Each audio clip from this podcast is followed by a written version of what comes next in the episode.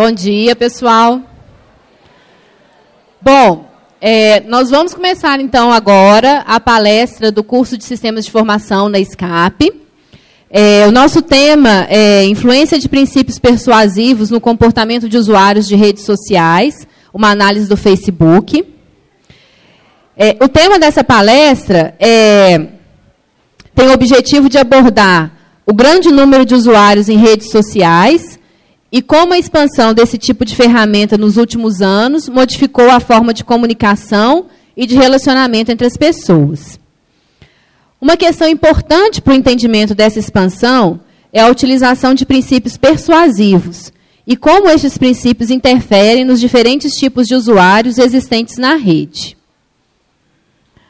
Visto que o Facebook é a maior rede social atual, atingindo a marca de um bilhão de usuários ativos no mundo, esta conferência adotará esta rede social como objeto de estudo e mostrará a identificação, por meio de técnicas de agrupamento, de três perfis de usuários quanto ao seu comportamento de uso: espectador, participante e produtor de conteúdo.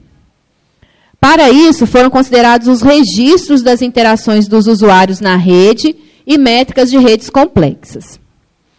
Convido então o nosso conferencista, o senhor Pedro Henrique Batista Ruas da Silveira.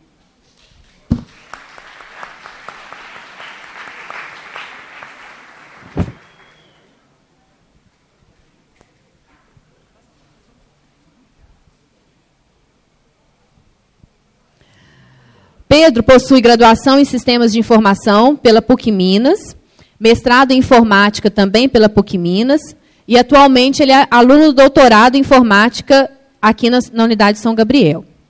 Tem experiência na área de ciência da computação, com ênfase em sistemas de computação, atuando principalmente nos seguintes temas: redes sociais online, Facebook, estratégias de persuasão e data mining.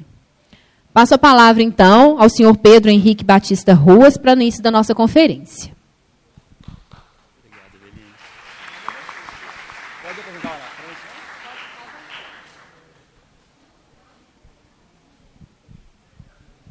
Bom dia. É, como a Eveline falou, meu nome é Pedro Henrique e eu vou apresentar a minha, na verdade é um capítulo da minha dissertação de mestrado, que é intitulado Influência e Princípios Persuasivos no Comportamento de Usuários de Redes Sociais Online, uma análise no Facebook. Então, o, o sumário da apresentação, é, eu vou fazer uma breve apresentação sobre a minha vida aqui na PUC, né, meu, o início da minha vida acadêmica, a introdução da, da, da pesquisa, a metodologia que a gente adotou para chegar no, nos resultados, a coleta de dados na, no Facebook, que foi realizada, o processo de agrupamento e os resultados. Então, de forma breve, né, é, eu tenho 25 anos, eu entrei na PUC no ano de 2010, no curso de Sistemas de Informação. Em 2012, no quinto período da minha graduação, eu fiz iniciação científica no, no tema né, de mineração de dados. Foi meu primeiro contato com a pesquisa. Em 2000, no final de 2013, eu terminei a graduação de sistemas e no início de 2014 eu entrei no mestrado em informática, que é a área principal de ciência, da computação, aqui na PUC. Defendi a minha, o meu mestrado em abril de 2016 e fui aprovado no doutorado agora em agosto de 2016. Então, hoje na PUC, né, para quem faz engenharia da computação, ciência da computação ou sistemas, existe a possibilidade de entrar na graduação e sair com o doutorado daqui. Mesmo sendo uma, uma universidade privada, existem instituições de fomento. Tanto no meu mestrado quanto no doutorado, eu, sou, eu fui bolsista, no mestrado eu fui bolsista da FAPEMIG, e no doutorado eu sou bolsista da CAPES. Isso, na prática, quer, quer dizer que, mesmo numa instituição privada, quando você é bolsista, você tem a possibilidade de não pagar a mensalidade e recebe ainda para estudar. Então, hoje, a PUC, existe essa possibilidade na PUC, né, da graduação ao doutorado. Então, falando né, sobre a, o, capítulo da, da minha dissertação, vou fazer uma introdução sobre, sobre as redes sociais. As redes sociais hoje elas estão em constante crescimento, né? não apenas em quantidade de usuários que estão ali na rede ou, ou volume de informações e dados que esses usuários geram na rede social, mas também em relação à, quantidade de redes, a quantidade de ferramentas que, que estão surgindo está cada vez maior. Né? Então eu trouxe alguns dados que é uma estimativa da diferença da, do cenário das redes sociais no início de 2015 até o início de 2016, a evolução das redes. E são as cinco principais redes hoje. Então, começando com o Facebook, a diferença de um ano, a gente tem 179 milhões de novos usuários de 2015 a 2016. Né? Em relação a update de status na rede, 154 bilhões de, de novas histórias né? e 71 bilhões de fotos colocadas na rede. No Twitter, a gente tem um volume também expressivo de 16 milhões de usuários novos, 172 bilhões de tweets. No YouTube, fica um pouco mais expressiva a coisa quando a gente tem mais de um bilhão de visualizações de vídeos. E aqui é, chega a ser assustador, né? mais de 43 milhões de horas de vídeo novos em um ano. No Instagram, o acréscimo de 189 milhões de, de usuários, mais de 29 bilhões de novas fotos. E, por último, o LinkedIn, que é uma rede profissional, 9 bilhões de, de, de visualizações de perfis né, e 63 milhões de novos usuários.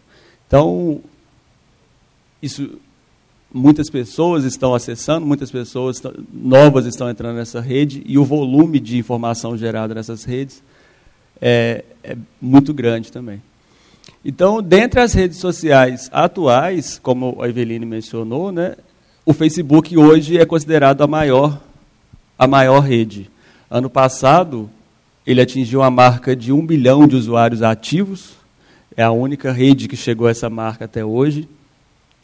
E aí temos aqui dados do próprio Facebook do ano de 2012. É um pouco antigo né, essa, esse, essa, esse dado, mas a diferença aqui é que esse dado foi liberado pelo próprio Facebook.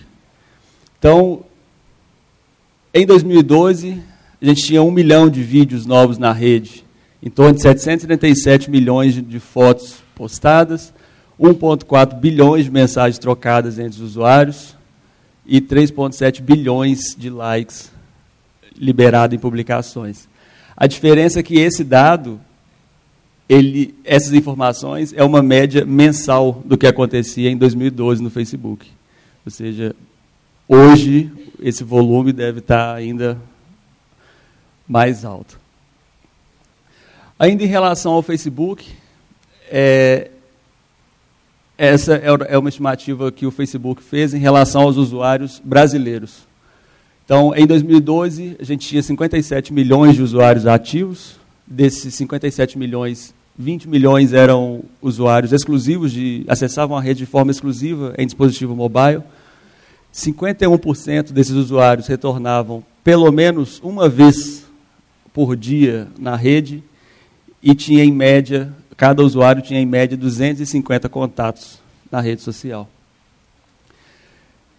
Em relação ao consumo, o tempo gasto do brasileiro na rede, a gente fica mais tempo no Facebook do que nas páginas do Google. A estimativa era que a gente gastava sete horas por mês no Facebook, visualizando em torno de 830 páginas mensalmente em relação ao Google, que considera tanto a pesquisa, quanto o Gmail, quanto o Google Plus, né, é, é, bem inferior. Então a gente gasta mais tempo no Facebook do que no próprio, nos serviços do Google. Então a gente tem esse, esse volume muito grande de, de pessoas, volume muito grande de informação que essas pessoas criam na rede, e como que a gente trabalha com isso, né? como que a gente estuda essa, essas ferramentas. Então, uma área que hoje está tá, tá crescendo muito, existem conferências, né, trabalhos científicos somente para essa área, é a análise de redes sociais. que tem atraído um grande interesse da comunidade científica para o estudo dessas redes sociais. E o interesse está, de forma simplista, né, basicamente na análise de relacionamento entre as entidades na, na rede e os padrões de comportamento que, que as entidades possuem na rede social. A, a análise de redes sociais, ela, a vantagem né, é que ela permite investigar e conceituar de forma precisa essas questões relacionadas aos padrões de comportamento dos usuários na rede. Então, uma coisa que no meu trabalho foi, foi né, a gente tentou, chega, tentou não, a gente chegou, era caracterizar o ambiente do Facebook através de padrões de, ou regularidades no, no comportamento dos usuários. Então a gente já sabe que a rede ela tem muito usuário, tem um volume muito grande, já sabemos como analisar essa, essa rede social através de, da RS. E como eu sou de sistemas, a primeira coisa que a gente tem que fazer é modelar esse problema para tratar isso computacionalmente. Então, o que a gente fez aqui foi modelar isso em um grafo. De forma, de forma rápida, um grafo é um conjunto de vértices, que no meu contexto são os usuários da, da rede, cada usuário se torna um vértice, e as arestas são as relações que esses usuários têm entre eles. O nosso problema foi modelado assim, e aí isso é uma estrutura de grafo, né? A gente da área de computação, a gente tem essa matéria, e aí quando a gente estuda lá, tem, são poucos vértices, poucas arestas, a gente consegue resolver isso de forma manual. E aí, por que virou redes complexas? Quando a gente começa a trabalhar, por exemplo, no Facebook, modelar um problema muito grande, a topologia desse grafo ele deixa de ser trivial. E ao invés de a gente trabalhar com, com 10, né, 20 vértices, nós passamos a trabalhar com algumas dezenas de, de vértices e dezenas de arestas. E isso vai aumentando de acordo com a rede que você está trabalhando. Você pode partir para milhares ou milhões de vértices e arestas. Então, a, a metodologia da minha dissertação, é, é, o que eu estou apresentando para vocês é um capítulo da minha dissertação, e eu vou me basear apenas nesse nesse pedaço da minha dissertação, que é desde a coleta de dados que foi feita no Facebook até o, o, o agrupamento, né, até os grupos que a gente chegou no final. O objetivo dessa, de, desse, dessa parte da, da metodologia era identificar de forma quantitativa esses três perfis, que é o espectador, que o comportamento predominante dele é apenas assistir o que acontece na rede sem interagir com, com, com, aquele conteúdo. O perfil do participante, que é real, aquela pessoa que realmente interage através das, das funcionalidades da rede social com aquele conteúdo. E o produtor de conteúdo, que seria aquele usuário que produz nova informação na rede, que leva conteúdo para a rede, ou conteúdo próprio, ou compartilhando informação de fora. Né? É, essa, esses três perfis foram elaborados em 2014 por um artigo que eu e minhas orientadoras fizemos, e nós publicamos isso levantando a, hipó a hipótese de que existia esses três perfis. E a gente chegou nesses três perfis através de uma análise qualitativa. Né? Foi feito um questionário. Então, o objetivo aqui desse capítulo da dissertação era comprovar de forma quantitativa, de forma através de dados reais, de que esses grupos realmente existem. E, e não ser a, apenas uma hipótese, né, como a gente tinha feito em 2014, porque a gente não tinha como comprovar. Então a gente entra na parte da, da coleta de dados, como que aconteceu isso. Então o Facebook ele, ele disponibiliza uma API que é uma ferramenta de que você pode acessar os dados do Facebook. Ele libera o acesso a algumas informações. Por exemplo, essa, essa, usuária, né, essa moça aqui que a gente está usando como exemplo, através da API do próprio Facebook, a gente pode acessar algumas informações do tipo, é, ela é amiga da, de, da, fulana, ela gosta, ela deu like nesse tipo de, de publicação, ela, ela fez, ela realizou essa atividade, ela curtiu tal página, né, e não, e não apenas isso, a gente consegue mapear de quem, de todas as amizades que ela tem na rede social, todas as publicações que ela interagiu através de curtida, comentário, co compartilhamento, marcação de outros usuários. Então a gente consegue coletar esse dado no Facebook. Uma restrição que essa, essa ferramenta ela impõe para fazer a coleta é que ela deve acontecer. A, a, busca começa através de um usuário semente. Ou seja, alguém com uma conta no Facebook deve fazer o login e aí a coleta começa a partir desse usuário. Então, eu, eu fiz esse, o login, né, eu forneci a minha rede para essa ferramenta, então tudo que acontecia em volta de mim, eu conseguia coletar. As interações que, que eram feitas pelos meus amigos, as interações do tipo curtir, comentar quem era o autor daquele conteúdo e marcações de outros usuários em posts, elas, elas foram coletadas. Essa coleta, ela acontece em dois níveis do usuário semente.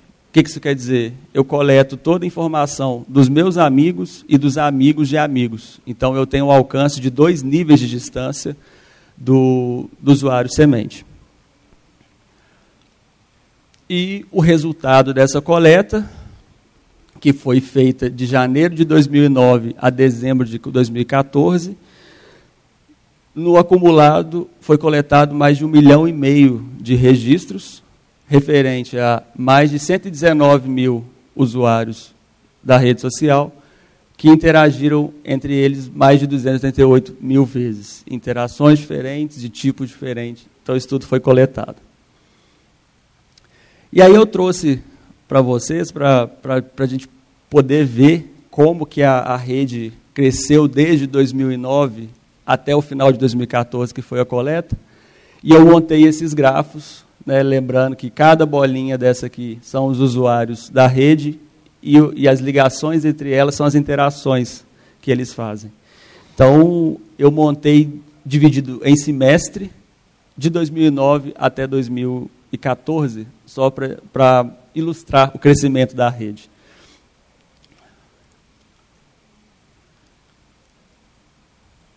Aí em 2010 a gente já tem a criação de algumas comunidades, né, de alguns grupos fechados que interagem entre si.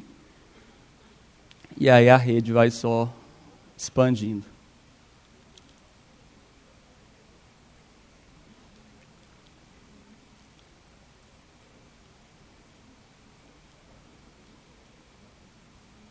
E aí esse é o último grafo do, do último semestre. Então aqui a gente já vê um, um volume muito grande de usuários e interações com diversas comunidades entre eles, né, que são os grupos fechados de interação. Então, ótimo. Coletamos esse volume gigantesco de, de, de informação, esse tanto de usuário, esse monte de interação, vamos processar isso agora, vamos encontrar os grupos que a gente estava querendo. Hoje, para a gente realizar essa tarefa de agrupar, de criar grupos, na literatura existem diversos algoritmos, algoritmos que, que, que trabalham de forma mais simples até algoritmo mais elaborado. No meu trabalho, eu utilizei um, um, um algoritmo que é chamado Self-Organized Map, ou SOM, que ele é um algoritmo bem inspirado, ou seja, ele é baseado na natureza, né? é uma classe de programas, e ele é uma rede neural artificial baseada no funcionamento do cérebro humano. E o funcionamento que ele é baseado é nosso, o nosso tato e a nossa visão, quando a gente sente é, entradas sensoriais diferentes, ativam áreas distintas do cérebro. Então, o nosso tato ativa uma área específica no cérebro e a nossa visão ativa outra área do cérebro. Então, esses neurônios se tornam especialistas em reconhecer e tratar aquele tipo de entrada, aquela, aquela, aquele sentido, né? Ele se torna especialista e reconhece aquele padrão e responde aquele padrão. Computacionalmente, a gente traz isso para o processo de agrupamento, no sentido de que cada entrada, cada dado que a gente coloca nessa rede neural, apenas um neurônio ele vai, ser, ele vai responder àquele estímulo. Então, os dados são agrupados por similaridade. Os dados que são iguais uns aos outros são agrupados por neurônios que se tornaram especialistas em reconhecer aquele tipo de, de padrão. O que foi passado para essa rede neural foram, foi uma, uma base de dados que continha as interações que foram coletadas na rede social. Então, as, as quatro interações que foram coletadas eram o comentário, o, o like, o autor do conteúdo e marcação de usuário. Esse in e out é porque o nosso grafo anterior, ele consegue, a gente mapeou de uma forma que ele consegue diferenciar quem fez aquela interação e quem recebeu aquela interação. Então a gente sabe, a gente consegue diferenciar isso.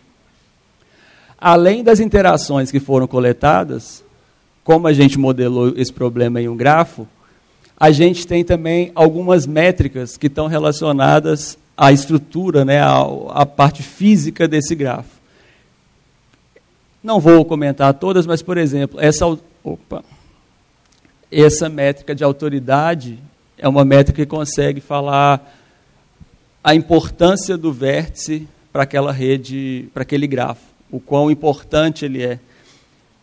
Essa outra métrica hub, elas, ela calcula como quais componentes um vértice liga. Ou seja, no nosso problema de rede social, quantas comunidades determinado vértice liga, quantas comunidades distintas ele, ele está ligando. Então, o resultado desse agrupamento, o que a rede neural retornou para a gente, foram justamente três grupos, como a gente esperava, como a gente tinha levantado em 2014. Esse número, existe uma equação por trás disso, né, para mostrar que esse é o melhor número para dividir essa base de dados. E o resultado, então, do, do agrupamento é esse. E aí, como que a gente interpretou esses dados? O cluster número 1, um, a gente identificou ele como o perfil participante. Se a gente verificar as interações que caracterizam, que, que esses esses usuários realizam são os usuários que liberam uma quantidade mediana de, de like na rede, a quantidade de comentário ela é um pouco mais elevada do que, por exemplo, o cluster número 2, que a gente caracterizou como o espectador, que é aquele que só visualiza as coisas na rede. Então, se você vê a quantidade de comentário que ele solta, na média é menos do que um quantidade de, de like que ele solta é inferior ao cluster número 1 também. E por fim, o cluster número 3, ele, por exclusão, restou o produtor de conteúdo. E aí a gente pode verificar que post authoring é a quantidade de publicações que ele faz na sua própria página, é o valor mais elevado em, em todos os registros, e o que é interessante é que a rede neural conseguiu diferenciar esse produtor no seguinte aspecto: não basta apenas produzir muita coisa. Não é a quantidade que você produz que te determina como um produtor. A rede tem que reconhecer as, a, as suas produções como algo relevante. As pessoas têm que interagir. Então, é o, é o grupo que mais recebe like na rede e o que mais recebe comentário. Então, o produtor não é só quem produz. Não adianta produzir coisa que não faz sentido. A rede o reconhece. Em relação às métricas de redes complexas, são vários valores, eu não vou falar disso tudo, mas uma coisa que chamou nossa atenção quando a gente foi fazer a análise é que aquelas duas métricas que eu comentei com você sobre autoridade, que é a importância do vértice na rede, e o, o valor hub, que é a quantidade de componentes que, essa, que esse, esse usuário liga na rede, a quantidade de comunidades que ele liga na rede, esse valor mais alto saiu para o cluster número 1, um, que é o cluster participante. A gente esperava que esse valor fosse encontrado no produtor de conteúdo. Quem produz ele tem uma maior importância na rede. E não, a, a, a, nossa análise, né, o resultado da rede neural é de que quem tem essa importância, de quem é influente na rede, de quem conecta várias, várias comunidades, é quem participa, é quem interage com o conteúdo. Ou seja, esse, esse valor, a pessoa sendo mais central na rede, ela tendo a posição mais central no grafo, uma pessoa que interage com determinado conteúdo, ele tem um alcance muito maior em questão de disseminação de informação, né, que aparece para os seus amigos, do que, por exemplo, alguém que está no perfil de espectador. A última análise que foi feita nessa parte do, de caracterização do, do comportamento foi feito uma análise estatística que, chamava, que chama análise de componentes principais. É um teste estatístico mais elaborado, mas assim, de forma simples, foi avaliado seis, seis variáveis, que são a, a utilização de curtir, comentar e compartilhar no cenário de quando a pessoa aprova determinado conteúdo. Ou seja, quando você concorda com a publicação ou quando você quer manifestar a sua concordância com aquilo, qual é o grau de utilização dessas três funcionalidades. O outro.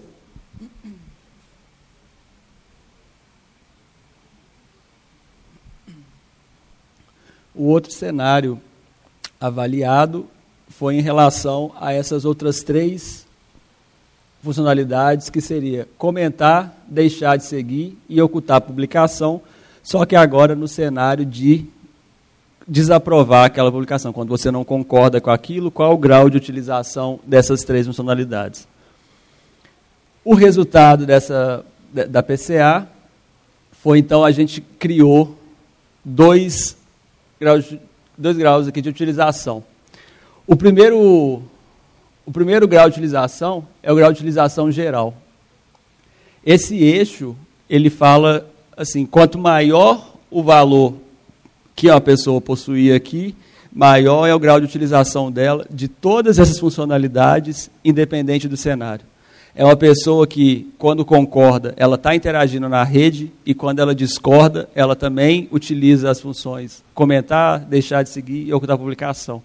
Então, é a pessoa que interage, independente de concordar ou discordar da publicação. As pessoas que tiveram o maior valor aqui nesse eixo, nesse grau, é justamente o participante e alguns produtores de conteúdos. Você vê de forma majoritária aqui o pessoal que possui o perfil de participante.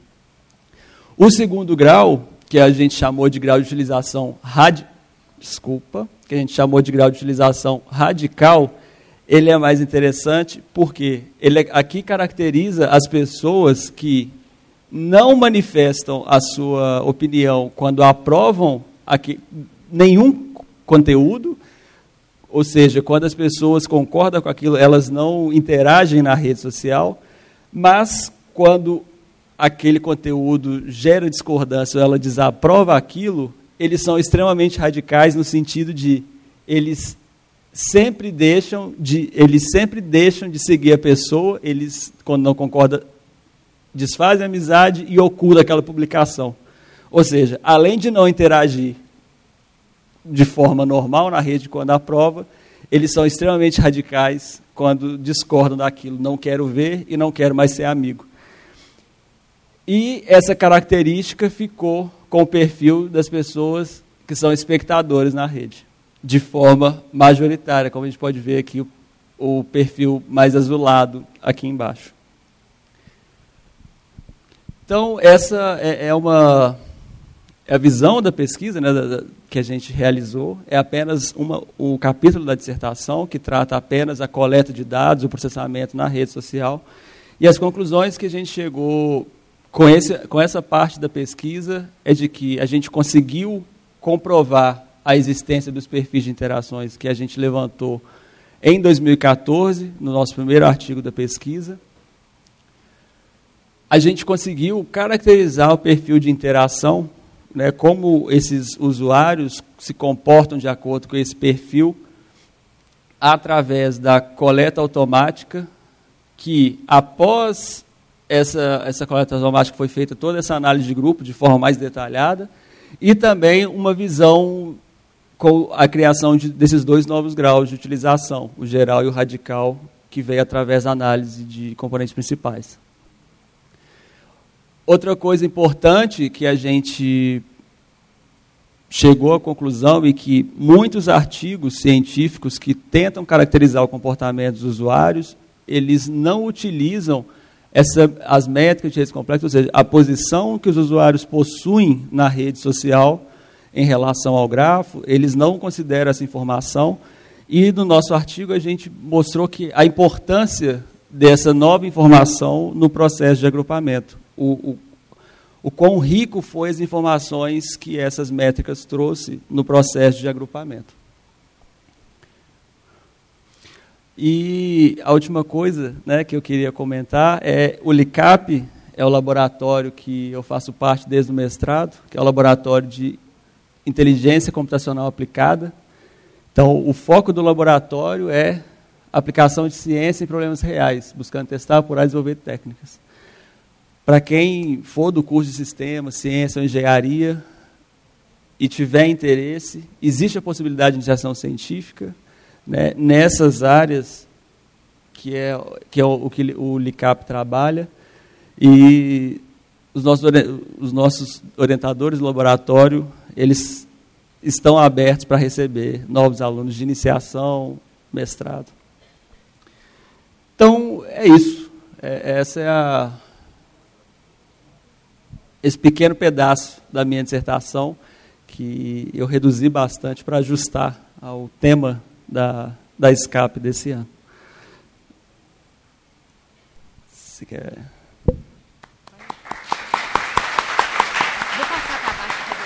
Ah, tá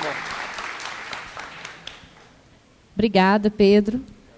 É, a gente vai abrir agora para a sessão de perguntas. Né? Quem quiser perguntar alguma coisa para o Pedro.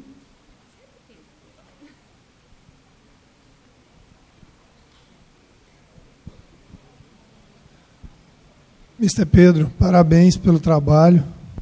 É, a gente bem sabe o que, que é. Depois que a gente sai com o resultado desse, é, parece óbvio para muita gente, né? mas antes de sair com o resultado desse, né, não é tão fácil você é, até mesmo propor essas classes. É, eu venho trabalhando com alguns alunos de maneira muito incipiente ainda com relação à análise de redes sociais, é, com o pessoal da graduação, e diante de um trabalho desse, o que eu gostaria de te perguntar, né, mais para que você pudesse passar para eles, né, os outros alunos que estão aqui, e que estão pensando possivelmente em trabalhar em redes sociais, fazer análise, né? a gente viu aí um trabalho que tem cinco anos, né? Cinco anos de coleta de dados. É, nesses cinco anos, eu acho que o Facebook deve ter mudado umas 15 vezes a API de coleta de dados, inclusive não só na, na sintaxe, na forma de consultar, mas também nas informações que eram disponibilizadas.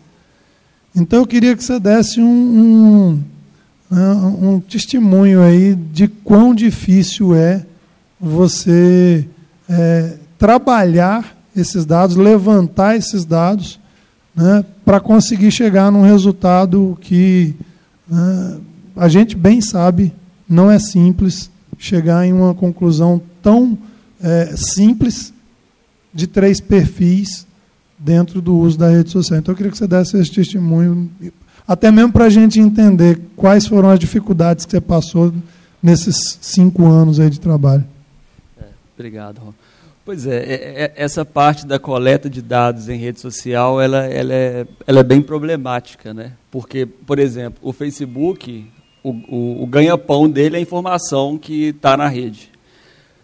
A coleta que eu fiz, a gente usava a versão 1.0 da, da API que eles disponibilizavam. Hoje, essa versão ela foi descontinuada. E foi descontinuada sem justificativa, sem eles resolveram não disponibilizar mais. E hoje, os dados que eu coletei nessa pesquisa, não é possível mais ser coletado. Hoje o Facebook fechou e, e nem se você quiser comprar os dados, eles estão disponíveis. Então, ou seja, o que hoje é a base que eu tenho, esse é um milhão e meio de registros, e tem uma segunda base que foi feita com usuário semente diferente, que é uma forma também de validar né, se a escolha do usuário não influencia no resultado. E é isso. É, é, as duas bases que a gente tem hoje, que é em torno de 3, 4 milhões de registros. E não podemos mais coletar. Diferente, por exemplo, da API do Twitter, que se você tiver máquina e espaço para armazenar, você consegue baixar o Twitter inteiro e analisar ele de forma completa o Facebook ele é um pouco mais, mais complicado em relação à coleta. Através da API, hoje não é possível, e se você for fazer uma coleta olhando o código-fonte da página, também não é possível pela quantidade de, de funções que ele usa, que é, é dinâmica. Né? Quando você abre o código-fonte, você abre determinada página. E aí você tem que ficar rolando para novo, novos conteúdos aparecer na página. Então, ou seja, praticamente pesquisa no Facebook está bem complicado. Então, isso é o que difere também um pouco a nossa pesquisa, né? São poucos trabalhos que foram feitos com a rede social Facebook. Bom dia. Meu nome é Kelly, sou do curso de psicologia. Eu acho muito legal esse CAP por causa desse entrecruzamento de saberes mesmo.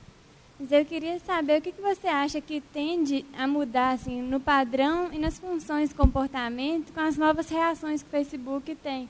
Uau, triste, amei, esse tipo de coisa. Pois é, quando a gente ficou sabendo da, da inclusão desses novos cinco, seis interações diferentes, a gente ficou louco para ter acesso a esses dados, né? E foi pouco antes que essa API foi descontinuada. Então a gente não consegue mais pegar esse tipo de coisa. A gente.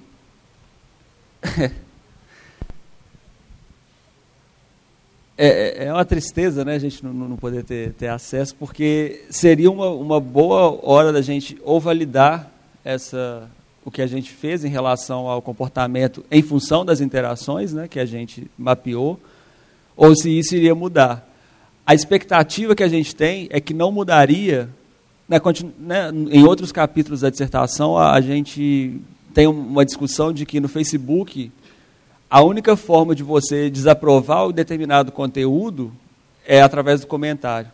A gente fez uma análise que a tendência é de que os usuários não manifestem a sua desaprovação na rede.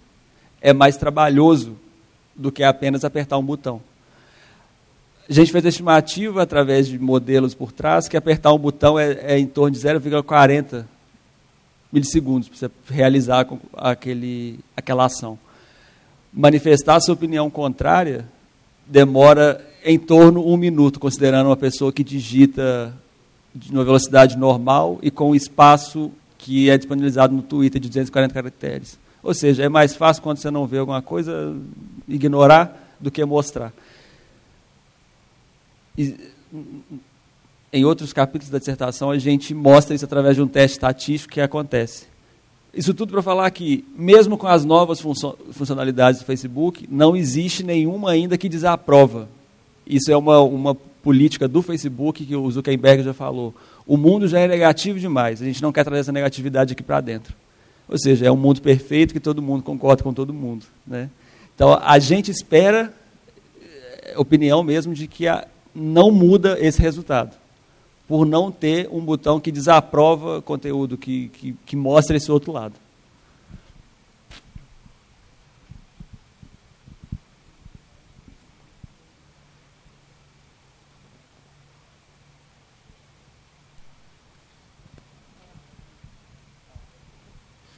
Bom dia.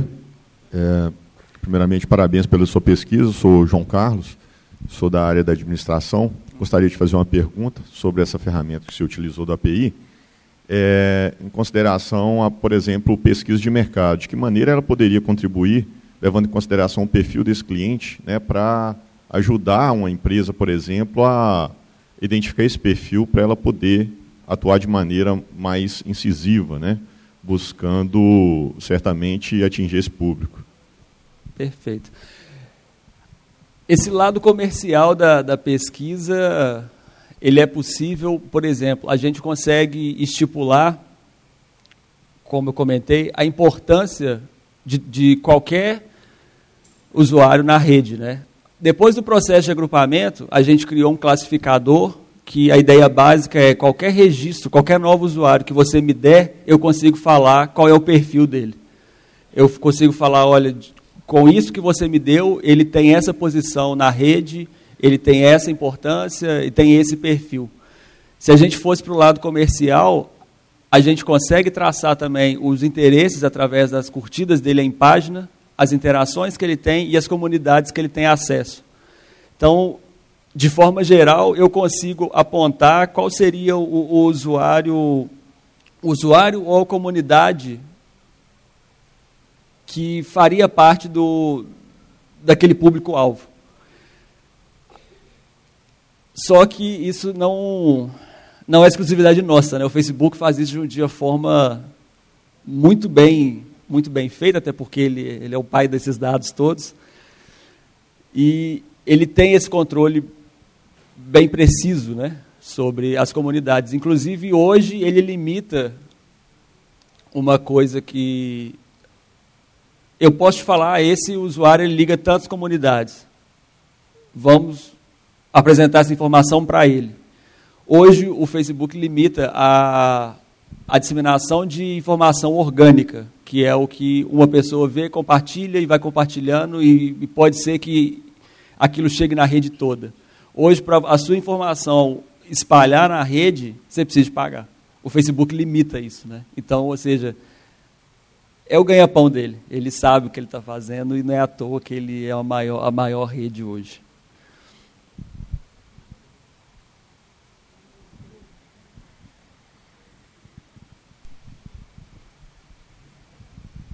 Oi, é, meu nome é Samara. Eu gostaria de fazer uma pergunta na questão de daquelas que você estava falando sobre aprovação ou desaprovação. E nos dois tinha o comentário. Como é que você saberia que o comentário é uma, uma coisa negativa ou se ele está se, se está sendo de forma né, de desaprovação ou de é, aprovação? Sim, essa parte da, da análise de componentes principais ela não foi feita em cima dos dados coletados. Ela faz parte da, do questionário que a gente levantou. Então a gente teve 700, em torno de 700 respostas e aí foi perguntado como que as pessoas manifestam a sua opinião nesses diferentes cenários. Então a gente tinha controle de quando era um de quando era um comentário positivo e quando era um comentário negativo. Obrigada. Nada.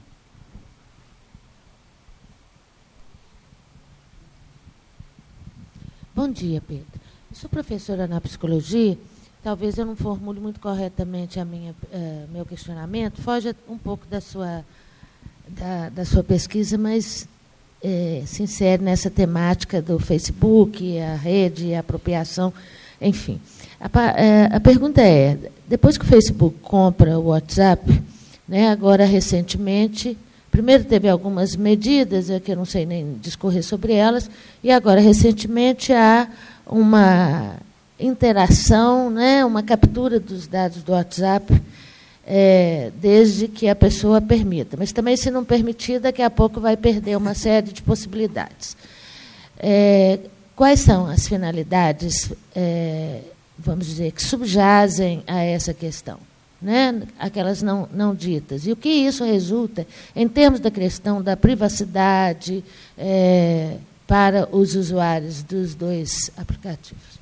Obrigada. Entendi. Ah, é, eu estava conversando isso com a professora Rosilaine, ali atrás, sobre essa, essa venda de informação. Venda não, né? eles são os donos, essa, essa obtenção de informação.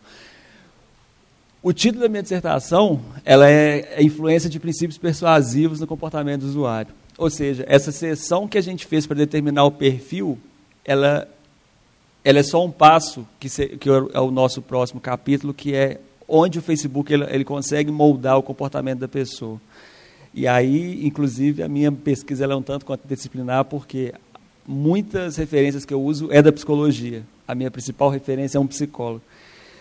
E aí, nessa segunda sessão, a gente mostra, através de testes de hipótese, como que o Facebook realmente influencia o comportamento do usuário. E aí entra a persuasão, porque os usuários não sabem que estão sendo influenciados pela ferramenta. Essa, essa parte de utilização de dados, tem gente que acha isso um tanto quanto mágico, mas tem gente que fica muito assustado com isso. Acho que todo mundo já experimentou pesquisar alguma coisa no Google, por exemplo, sapato. Na hora que você abre o Facebook, tem uma propaganda de, de, de, de sapato daquilo. Ah, tem gente que acha isso ótimo, mas tem gente que fica assustado com isso.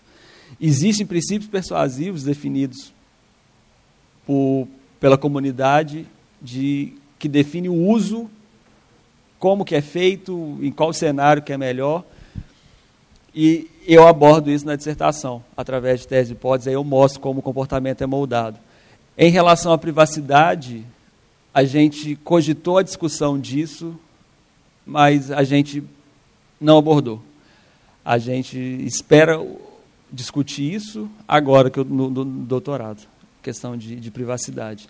Mas discutir privacidade hoje é uma coisa é quase que assim, a gente como usuário, por exemplo, o Gmail, ele sabe né, tudo que a gente faz. Existe o, o, o monitoramento ali por trás. O WhatsApp foi comprado, já existe essa, essa integração com o Facebook. A promessa é de que seja melhorado a, a experiência de venda, né, mas sabe-se lá o que está sendo feito por trás. É, Bom dia, Pedro. Bom dia. É, é, né, achei muito interessante a sua, a sua exposição e também o seu perfil, né, porque 25 anos, passou pela graduação, iniciação científica, acho bacana, né, eu acho que os outros alunos conhecerem essa trajetória, eu acho isso bem interessante. É, na verdade, eu, eu, tava, eu sou da, da comunicação, né, então me interessa muito essa, essas questões, é, sobretudo o princípio de persuasão, né? que na verdade ficou para o outro capítulo. Né? Mas assim, se você pudesse né, da, da, fazer uma pequena, né, um pequeno resumo para a gente, porque eu acho que, assim como é, acho que um professor perguntou lá atrás a respeito de uso disso comercialmente, né? No campo da comunicação é muito interessante também é, entender melhor isso, como o Facebook influencia também o comportamento, mas é, e, e, também de uma outra forma, né? É, o produtor de conteúdo ou aquele que quer estar na rede buscando uma interação, né? É, seja pessoa física, seja uma empresa, enfim, é, né, como entender melhor essa. É, é, quer dizer, hoje a gente vive a semiótica do, algo, do algoritmo, né? Quer dizer, então não é necessariamente só uma comunicação que se estabelece ali, tem todo um algoritmo meio que controlando essa interação que acontece, né? É, então, assim, eu fico cheia de perguntas e questões a respeito desses princípios de persuasão. E queria saber também, no, você está falando, a sua pesquisa de doutorado é, é, uma continuidade, é, é uma continuidade disso, assim? Eu queria saber um pouco. Deixa eu só abrir aqui para te mostrar. E, e, só enquanto você procura aí, é, é minha, também eu fico pensando se esses perfis, ah, nossa, são tantas perguntas, acho que eu vou querer conversar depois, inclusive. É, esses perfis, eles é, um espectador pode ter momentaneamente comportamentos de participante, de produtor de conteúdo também e vice-versa. Não é isso? Então, beleza. Outra coisa que eu vi num gráfico que você mostrou lá no início também, que eu achei muito interessante, eu fiquei tentando entender, é aqueles agrupamentos. Então, ele forma um desenho de vários grupos. Sim. E, e aquilo. Então eu fiquei pensando, você fica num universo ali, mas aí depois você, falou que eram grupos fechados. Eu, minha dúvida é isso: são grupos fechados? É, essas bolinhas coloridas são grupos fechados? Ou, na verdade, eu acho que eu estou num universo aberto e eu estou circulando numa bolinha coloridinha só ali? Né? Essa é a minha pergunta, porque você fica achando que você está nesse mundo aí, né? E, no entanto, será que eu estou só numa bolinha e quem faz isso é o Facebook que faz isso comigo? Enfim. Isso. É, essa parte do grafo ela, ela, é mais, mais legal porque se a gente olhar de, de perto no grafo, por exemplo, essa comunidade aqui, é um grupo, o, o que eu chamei de grupo fechado é porque acontece muitas interações entre eles. Mas quando você vê esse roxo mais escuro com a ligação com o roxo mais claro, são poucas arestas que saem dali. Ou seja, existe a possibilidade de você ver o que acontece ali. Só que o Facebook hoje, ele mostra para você, por padrão, quando você abre o Facebook, a feed de notícia é uma feed de notícia ranqueada. E ela é ranqueada no sentido de você interagiu, por exemplo, comigo, você curtiu três coisas minhas no passado. A probabilidade de você curtir uma próxima publicação minha é mais alta de que, do que alguém que você nunca curtiu. O Facebook pondera isso e te mostra, porque ele sabe que, é, que já existe alguma relação. Tem como você mudar no Facebook a, a, a ordem da feed de notícias, ao invés de ser principais notícias, mais recentes. E aí você consegue ver o que a rede produz de forma cronológica. A gente faz essa, essa análise também, assim, a gente imagina que não é à toa, né? É sempre procurando interação, é, é, é a mina de interação que eles estão querendo chegar. Em relação aos perfis, meu Deus.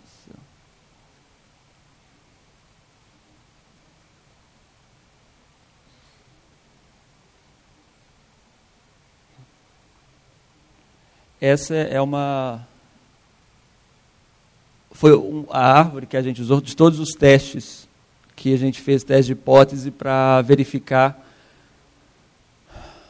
como que o Facebook influencia em cima de princípios persuasivos. Então, esse princípio que a gente está analisando aqui, o primeiro, é o de reconhecimento, que é reconhecimento individual ou em grupo, e o princípio de condicionamento. Você condiciona a pessoa, é, é basicamente o que a gente faz com o filho, né? Recompensa atitudes positivas e. Isso. É. é. E aí, o que a gente colocou? O, essa de condicionamento, a gente fez um teste estatístico e as pessoas reconhecem a quantidade de curtida, quantidade de comentário e compartilhamento de um post, um tipo de reconhecimento. Então as pessoas buscam isso. Quando um post ele é bem avaliado na rede, a pessoa ela fica satisfeita com aquilo. Ela busca esse tipo de, de comportamento. Então a gente cruzou esse, um exemplo né, desses princípios persuasivos. A gente cruzou esses dois e aí a gente verificou se antes da pessoa publicar alguma coisa na rede, ela avalia se as pessoas vão curtir. E aí a gente cruzou com o nível de escolaridade, quantidade de amigos na rede, né? quanto mais amigos na rede, mais gente para julgar, a idade da pessoa, o sexo e em relação ao perfil. A prévia avaliação ela é dependente, através de teste de hipótese, do nível de escolaridade. Quanto mais baixo o nível de escolaridade da pessoa, mais ela se preocupa com a avaliação positiva das pessoas. E em relação ao perfil de interação, também existe dependência dos produtores de conteúdo. Ou seja, é, é, é o que é esperado. Né? O segundo cruzamento que a gente fez foi se, se as pessoas realmente deixam de publicar por achar que as pessoas não vão curtir. A única hipótese que a gente conseguiu comprovar é dependente apenas do perfil de interação. As outras variáveis não, não são essas as variáveis que influenciam esse comportamento. Então, assim, essa é, é, um princípio, é, na verdade, é a junção de dois princípios e foram feitos 17 testes de hipótese. Então, tem, tem bem mais avaliações, a gente conversa depois.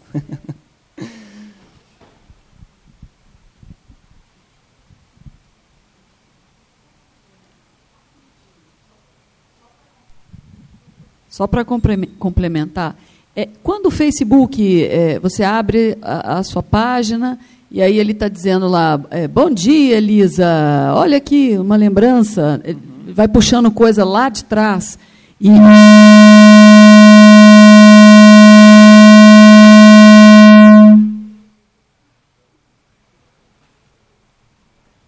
Puxando coisas lá de trás é, e, pedi, e dizendo para você compartilhar, enfim.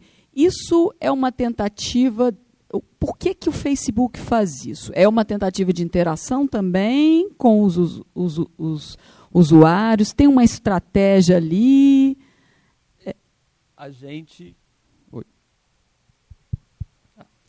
A gente não investigou especificamente esse, mas a gente é, espera que sim, porque é, é engraçado. Recentemente, uma, professora minha é, compartilhou a foto de dois anos atrás da filha dela que tinha acabado de nascer. Aí ela falou, nossa, o tempo passou rápido. E aí tinha várias pessoas na rede que começou, parabéns. Ou seja, não, eu já tive, filha minha tem dois anos, já está comendo papinha, né? No fundo é isso. Ou seja, acaba que que volta às interações. Né? Uma característica do Facebook é que toda interação, toda história, toda conversa que acontece na rede, ela é atemporal. Além de ser atemporal, não é fixada em apenas dois. Não é quem escuta e quem fala. Ela é aberta. Qualquer um entra, qualquer um participa, e por ser atemporal, pode ter acontecido há três anos que alguém comenta e aí aquilo volta em toda a rede e aquilo aparece. Então, assim, a interação não para. Ela, ela, ela só tem que voltar para a feed de notícias das pessoas, que a interação continua a acontecer. Não sei dizer. Não, não sei afirmar.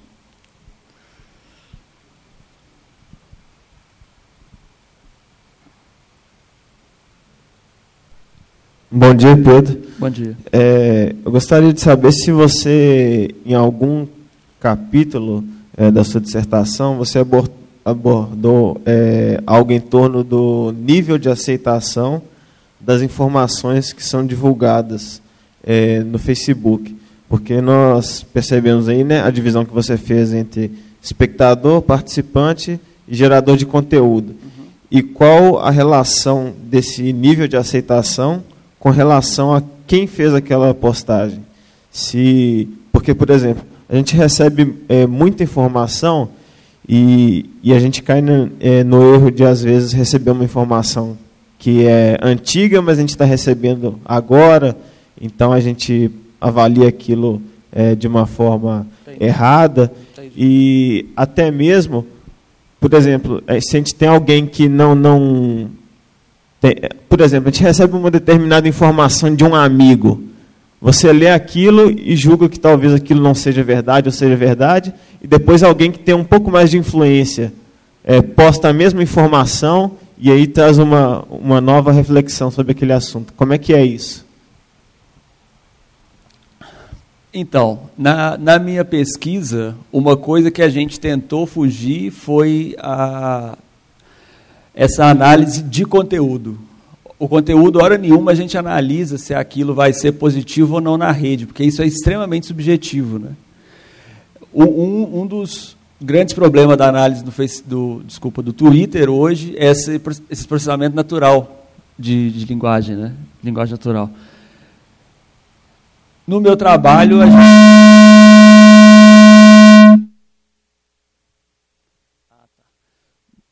no, no meu trabalho, a gente não utilizou o, o conteúdo da informação, e sim a estrutura de como que as pessoas interagiam. Um pouco pesado isso, mas assim, na pesquisa, o conteúdo para mim foi relevante. Se as pessoas viam aquilo de forma positiva ou negativa, isso não foi levado em consideração aqui. Foi só a estrutura de como as pessoas se, se, se agrupavam em, em comunidade e qual era o perfil de interação desses usuários.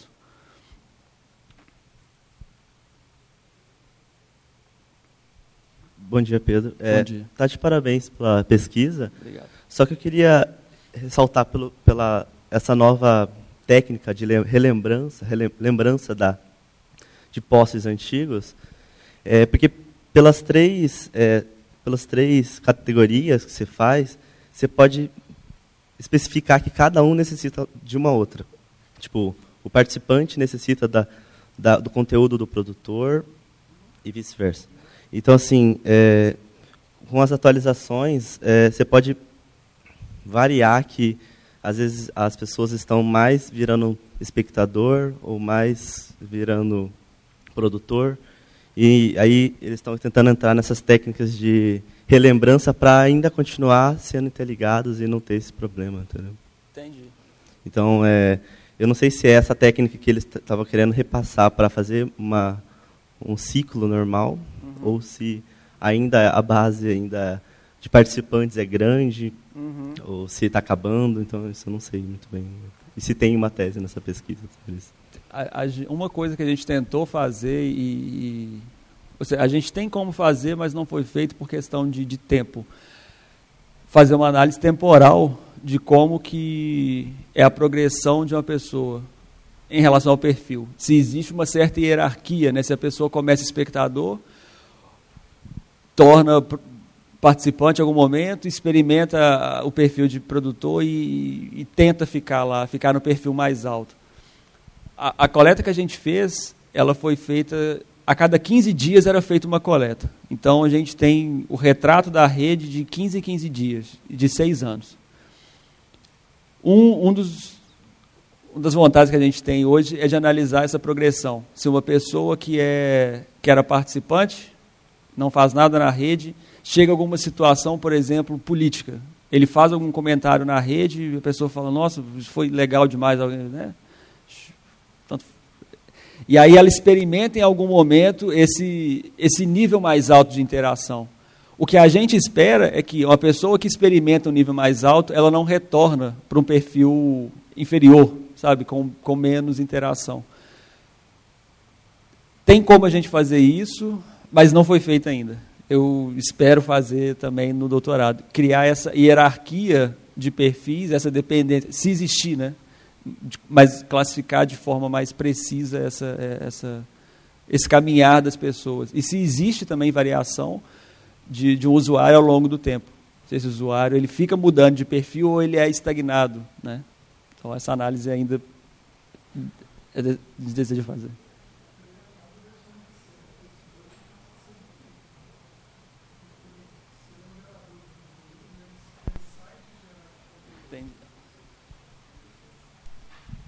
O que eu estava é, sugerindo é que é o seguinte, que às vezes o cara, como você disse, o cara normalmente ele não volta. Se uma vez ele foi produtor de conteúdo, ele não deixa de ser produtor de conteúdo. Uhum. Às vezes ele pode deixar de fazer a produção de conteúdo no, Twitter, no, no Facebook e, e, migra para o Twitter ou, ou migra de uma rede para outra, em função, às vezes, do público que ele acaba é, conquistando com o tipo de conteúdo que ele publica. Né? A gente vê isso muito. É, é, o pessoal que tem foto né, como conteúdo principal, eles estão preferindo ir para o Instagram ou para o Snapchat uhum. do que ficar no Twitter, no, no, no, Facebook. E, da mesma forma, as pessoas que estão muito mais no, no online preferem o Twitter do que o uhum. Facebook com os textos maiores. Então, acaba que você teria que fazer uma análise multirede. É. é uma boa.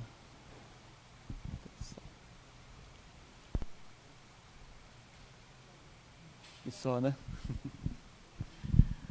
Obrigada, então, ao Pedro, obrigada aos presentes.